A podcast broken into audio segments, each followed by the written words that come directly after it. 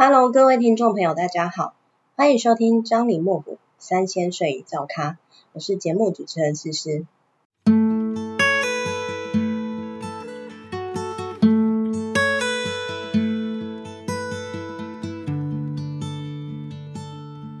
节目也不知不觉开播，已经来到第四集了，感谢大家的收听与支持。上次跟大家提到有关于慈善会的严格，以及草创时期遇到的困难等等，后来也逐一克服。今天大家看到的慈善会呢，我在这边上一次也跟大家说要来录制一集，提到有关于慈善会这一块的细节，像是慈善会申请的过程要准备什么啊？为什么要成立师资据点？另外还有成立慈善会以后要注意哪些呢？像是说课程的规划等等，以及失智症服务据点运作要如何结合社区的邻里一起参加呢？由于成立全国性人民团体，当然也不是随随便便说像小孩子那样办家家酒，随便拉拢成团就可以了。社福团体的成立啊，当然也是需要专业的人来帮我们分享跟解答。今天邀请的这位来宾，平时啊可是要敲他的时间没这么容易诶，我可是特别拜托他百忙之中拨空出来参加。各位听众注意了，他的背景不得了，他可是通过国家考试合格的社工师，过去曾经在伊拉克风灾灾区协助重建服务及社会司社福基金会卫生福利部里面的社会及家庭署身心障碍福利服务，另外还有担任庇护工厂的督导，失智症关怀管理。目前也在我们静安府慈善会进行失智的服务据点管理，还有弱势家庭福利协会督导，甚至啊，还有在国立空中大学当授课讲师诶。在这社福这一块啊，林林总总加起来有十八年的专业经验了，拥有这样丰富专业的背景，要来跟大家分享。我们欢迎明正。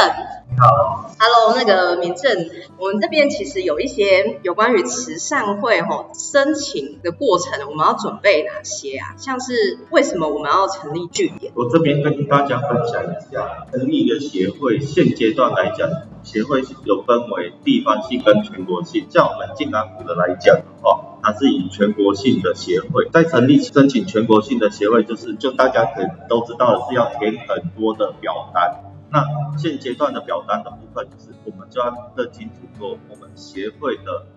像我们协会要做的服务内容。嗯，哪一些？像我们静安湖这边来讲，它是要做社会福利的话，我们就要知道说我们的主管机关是谁。例如，现在的主管机关有分教育部、文化部，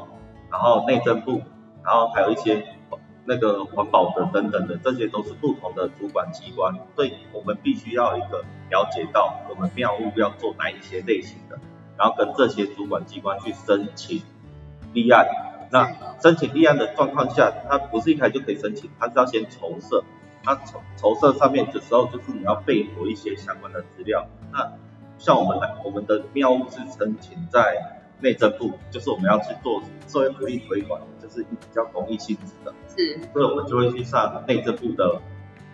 人民团体申请，然后来去下载它的相关的资料。然后我们去做一些后续的流程，去做一个运作。其实整个流程的运作上面是需要时间的。那这一段时间也都是需要，就是一比较一些行政事务的一个时间耗费这样子。嗯，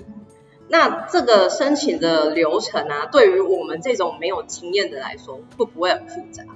一定会很复杂的原因是因为他写的东西，我们不一定知道我们能不能给出来。那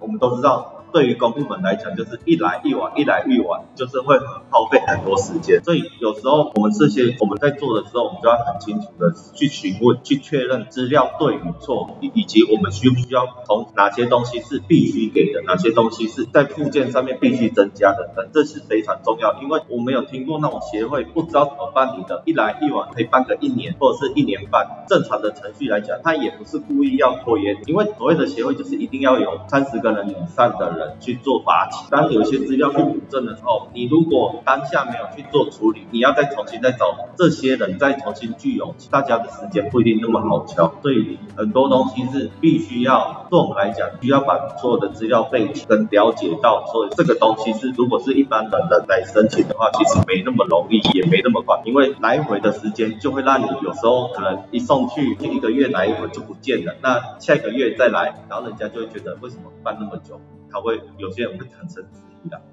嗯，了解。那样呃，目前像社区服务据点啊这一类，到底有哪几种呢？一般来讲，现在比较广义的社区服务据点会有分为社区关怀据点，然后实质据点。还有长照 C 据点各有不同的原因，是因为主管单位不同，然后服务的提供也不同。就简单来讲，就像社区服务据点好了，它的主要的目标是服务我们现在所谓的健康老人。是。它的时段就是很弹性，它必须它可以随时来随时走。可是它的它它因为它这么弹性，所以它。相较的给予的经费比较少，然后最常现在最常推的就是长照二点零的像那种长照 C 据点，可是它的限制又更清楚的是，它必须要经过私人评估或者是一些诊断等等的，然后来才能提供服务，然后提后续提供服务的时候也会被列为相关的。我们像我们健安府现在在提供的是实质长照 C 的话，我们是因因为第一是我们希望针对于现在有关于是老年化社会嘛，年纪越来越长。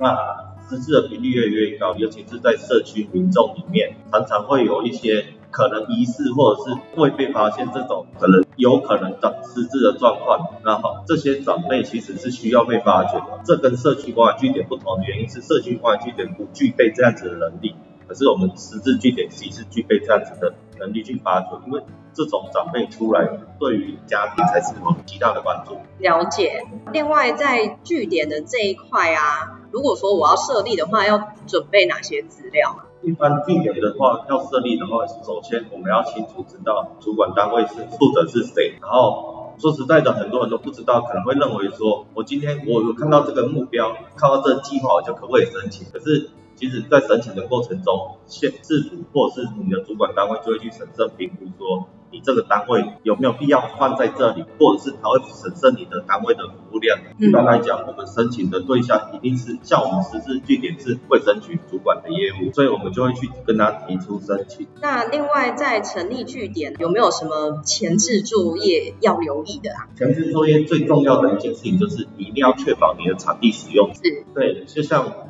各个现在我们各个邻里都会有一个社区活动，那有些邻里呢是共同使用的，那它就会有时段的使用差异。那设立一个据点，它的政府的要求是，它必须要有一个独立段、独立使用。这个时间如果跟人家相冲的话，人家就会觉得说，这样子的你没有场地的绝对权的话，我就不一定要给你这个时段去做这个活动。然后再来是里面的设备够不够，就是因为像下方据点来讲，是啊，桌子啊。有的像以前比较那种潦草的据点的话，它里面什么都没有，只是一个空旷的场地。嗯。这些的，然后再来就是能不能跟场地的所有人去做一个洽谈，才不会导致说你在场地使用到一半的过程，有人要要做使用。像我们以往会遇到，就是我们已经跟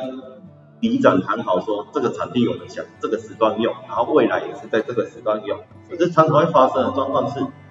这个时段，里长突然想到说，我好像有更好的选民要做一些事情。突然有人要使用那个场所，这样。对，但是基于里长的强的要求下，我们也只能去做配合，去终止当天的课程。可是对卫生局就会无法，我们无法接受。他们就认为说，这个是他会第一次会认为，哎，好，我理解你，可是。一而再，再而三，他的认知，如果是我们一般人的认知来讲，他就会觉得说，啊，那你们当天到底有没有在办活动，还是你跟我申请这几天是在在放点我？他们会觉得他就不理解，然后就对你的服务产生质疑。其实这对于整个据点的执行上面是会造成很大的一个形象伤害。然后再来还有一个就是，你的服务对象要从哪里找？是健安府十三会。我们之前就有累积一些社区的长辈，我们在一百零七年后就有成立，所以社区长辈的凝聚力是非常大。但是，一般的据点成立的时候，其实我们坦白讲一句实在话，长辈喜欢在家里的时间大过于在社区游走。是那你如何让长辈意愿出来？第一是他们必须是一个团体，对，他们必须有一个团体的活动时间，是的，是已经走出来外面的，那你才能去做推广，慢慢的理解这些长辈出来，然后把长长社区活化。因为长辈是这样子，他已经到这个年纪，他不认为他需要再去交朋友，他而且尤其是我们南投又是属于农业乡镇嘛，那你也知道。农业乡镇就是早上做完事情，下午就回家休息。那哪怕现在已经都退休了，那个动机是什么？你跟他纯粹的交朋友，说实在的，回归一件事情，就是他们的文化本来就不认为我交朋友很重要，他们认为就是我现在就是要好好的修养。那这样子的动机之下，你要如何去让他们去做连接？其实就是你要找到关键的一群人。那我们刚好就是静安埔的朋友。刚好静安埔的心中里面就有这一群人，那慢慢的凝聚这样子的一个资源，有号召者这样子。有有有，所以我们就是在成立的时候，就是会有一些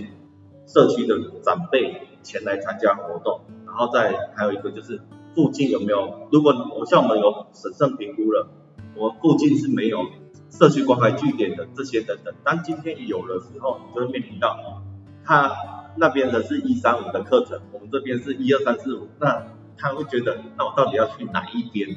哦，会有这样的犹豫抉择的时候。他这一三五我已经去很熟了，不好意思，那我二四，那他会长辈有时候是这样子，就是他二四虽然有来，人来久也觉得不易不熟，因为他会他可能会忘记，所以就是一三五它是固定的，二四就会慢慢的干掉，那你只能重新再招收，其实这样子也会做影响，对。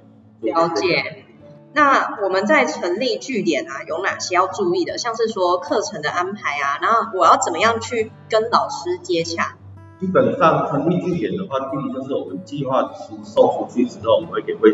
我们的是卫生局，卫生局审核之后，只是其实当我们在计划送的时候，都会预估说我们要服务的天数跟服务的时段，但是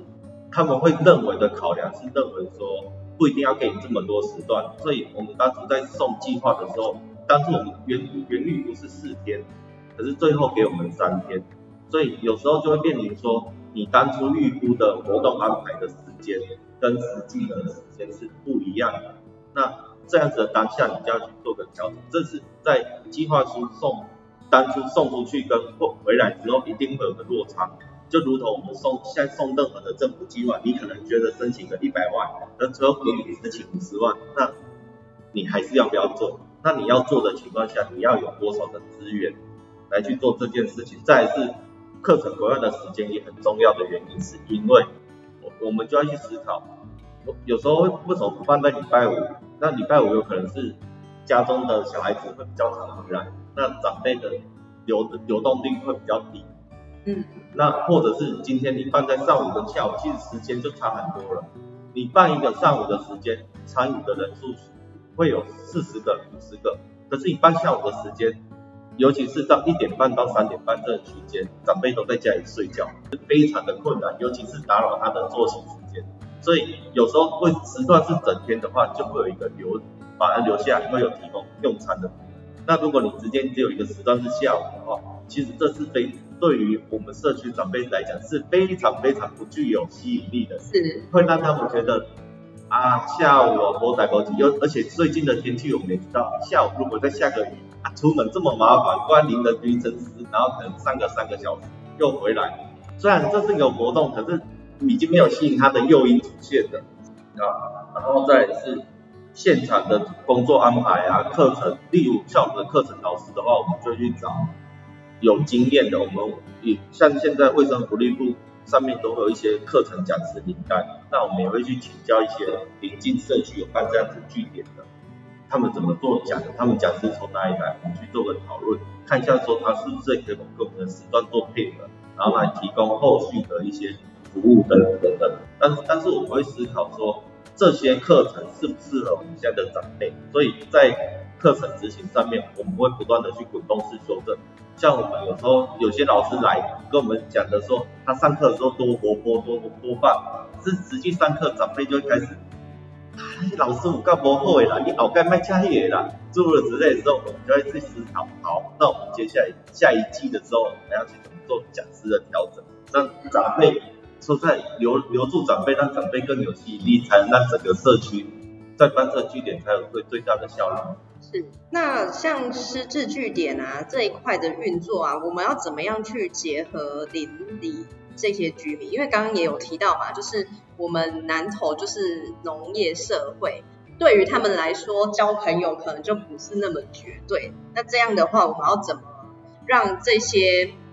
呃阿公阿嬷聚集在这边上课嘞？第一是我们一定会去了解到平常这个社区有办什么活动。什么样的活动是吸引他们的？那用这样的活动去导入原本有参与这些活动的人，然后前来参加这样的活动。但他们已经有在出来参加活动的人，他就还是在其他天可以出来参加活动。只是这个活动吸不吸引他，就是我们工作人员跟课程规划的人要去做的思考。再来是服务的人，因为其实据点的话，美其名就是让他们白天有活动出来这边。所以一定会针对就是家里有照顾需求的长辈，那我们就会去跟里长或者是社区的一些医疗单位去做询问，说目前社区里面有没有这样子一个人独居在家里的长辈，然后他平常是有需要人家关怀照顾，可是他的功能性是还不错的，那这些长辈出来也能增加整个社区的一个活力之外，也能减轻家庭的照顾压力，再来就是。慢慢的就是会把这些活动做推广。我们像我们之前，我们现在有办个母亲节活动啊，父亲节、端午节诸此类的活动，也能增加我们的行销曝光。因为说实在的，社区大家都知道社区有办什么活动，但是很难知道说社区这个点常态性在办什么活动。这个活动我们能不能参加，是对于社区民众最大的质疑是：嘿那嘿那活动我们搞邀请，我我我都去哦。我去下改怪怪，我来我我都参加嘛，诸如此类这些东西，其实在社区活动的过程中，一定会被常常被发生。那我们能做就是不断的透过活动的推广，然后如使用者的长辈的推广，然后让这些社区的民众慢的陆续的增加。那有时候就是其实增长的算快跟慢，就是看活动办的用不用心。然后有时候其实比较不好拉的，还是一定会不好拉，因为。真的长辈不一定是要叫他出来认识朋友，这件事情对他来讲真的太难。唯一有可能的就是这边原本就有他的朋友，那这边有他的朋友，他过来这边就会觉得奇奇怪怪，然后来这边就会不会变成一个人坐在那边看着大家很开心，自己被鼓励，久了他也不会想出来了。所以我们会以这样子的模式去做一个延伸，这样子。了解。好，那呃想问一下民政哦，有关于说失智据点啊，在我们这样子的社区来说，带来什么样的效益？像是说这些阿公阿妈在参加完活动，或是说他的家人对于我们举办这样的服务据点，有没有什么回馈之类的？最直观的回馈，其实是每个阿公阿嬷活动就是一阵子活动结束后，我们都会去做一个满意度的调查。阿公阿妈都觉得这样子的活动生活变得很有趣，每天就开始期待说有哪些课程，像我们有时候。我们会办一些手作课程，一些体育课程、体操课程，然后一些就是卫教的课程，其实也增加阿妈的一些认知跟判断。那我们在出来的当下，其实阿公阿妈其实反应都是非常好的。嗯。那他们也觉得说，他们平常的活动时间就会被填满，然后导致那就会让整个其实他们活动平常就很少，所以这种活动填满前，阿公阿妈其实都是很喜欢的。其实。长辈我们都知道，为什么会这个点就叫失智点的原因，是因为长辈为什么会有失智的状况？我们相信大家都知道嘛，就是都没动脑，没有没有活动，那的情况下，其实随着时间的长越长的情况下，它就越钝。但是一般人都不会那么早发现的原因，是因为都还没有影响到自己，只有影响到自己的时候，你才会发现说长辈已经生病了。出来参加活动最大的优点就是他的。活动有增加的时候，其实肢哪怕是肢体活动也会减缓失智，怕就是怕不愿意出来这样子的活动。这也是为什么政府希望我们在社区不断的设据点的原因，是因为真的有太多的长辈待在家里待久了，慢慢的就是退化了。那退化到现在平均退化的年纪差不多五到十年，在照顾的年纪再给五年、十年，我相信没有一个家庭是可以那个量可以去负担的。哦，再来是，我们也会不断的像来我们这边据点，长辈有一些疑难杂症，例如小孩子在家里不一定有耐心，我们像我们会上一些之前有上智慧手机的课程，长辈就很好奇在那边跟我们分享说，那照片怎么用？那怎么拍照？怎么录音？然后怎么看影片？整个之类的，其实。也能增加长辈一些资讯。其实长辈在这边学到很多东西，有时候长辈会也会很犹豫，就很为难，说，哎，我现在有看到附近有人有个邻居他发生什么状况，有没有什么资源？那我们这边也可以提供他一些资源的分享，然后或者是做一些连结，然后简就是帮助那需要照顾的家庭。其实长辈是一个社区的八卦站。他们都会在跟我们分享说，社区帮扶是一种，事。我们也希望在我们这个，因为我们庙本来就是希望服务大家，然后在我们这个据点设下去之后，我们也希望说，从我们这个据点跟庙去做一个核心的辐射，然后让整个社区能感受到资源的一个重新重新汇集，然后改善整个邻里的一个气氛啊。因为其实我们玉峰里来讲，很久很久没有活动中心了的活动啊。自从疫情之后，那现在开始活络之后，也要时间慢慢的推广，因为毕竟让大家认识起来，其实需要时间的。是。然后邻里的关系会越变越好啦。如果活动的越变越多的情况下，其实你只要有空就来参加活动，或是大家互动起来越来越频繁，其实对于整个社区是一个有效的帮助。最常会发生的情况就是，我们之前也看过。阿公阿嬷三天没来，我们就要开始担心了，他是不是在家里发生发生什么事情了？可是如果你没有活动的时候，我管你五天一个礼拜在家里，他只会说，那哎，突然多出来两怪怪。可是你参加活动之后，我们就会开始担心说，他人刚没来，嘿，大刚刚来，那家里没来，这样的情况，他会不会怎么了？这样会不会怎么了？就会去做关心，这就是一个算是一个为什么社区有时候在地方很重要的原因，就是因为。只有发，我们像我们以前的传统家庭有发挥邻里的功能，是我们未来期望说，在整个社区活络起来，邻里之间的关系可以更密切了。了解，那也就是说，透过社区这样子的关怀据点，不但说哈可以延缓这些阿公阿妈有关失智症这些症状的加速，他这一块的病变，以及说让这些阿公阿妈。能够呃在这边结交朋友啊，这样的活动也蛮希望说可以多多去推广嘛。那以上呢就是感谢我们社公司民政跟大家的分享。下一集要跟大家分享是慈善会究竟有什么样的魅力，能让一个超级厌恶公庙文化的铁齿之徒一百八十度的大转变，成为虔诚公庙信徒。如果你今天喜欢我们的节目，欢迎订阅及给五星好评哦！我们下次见，拜拜。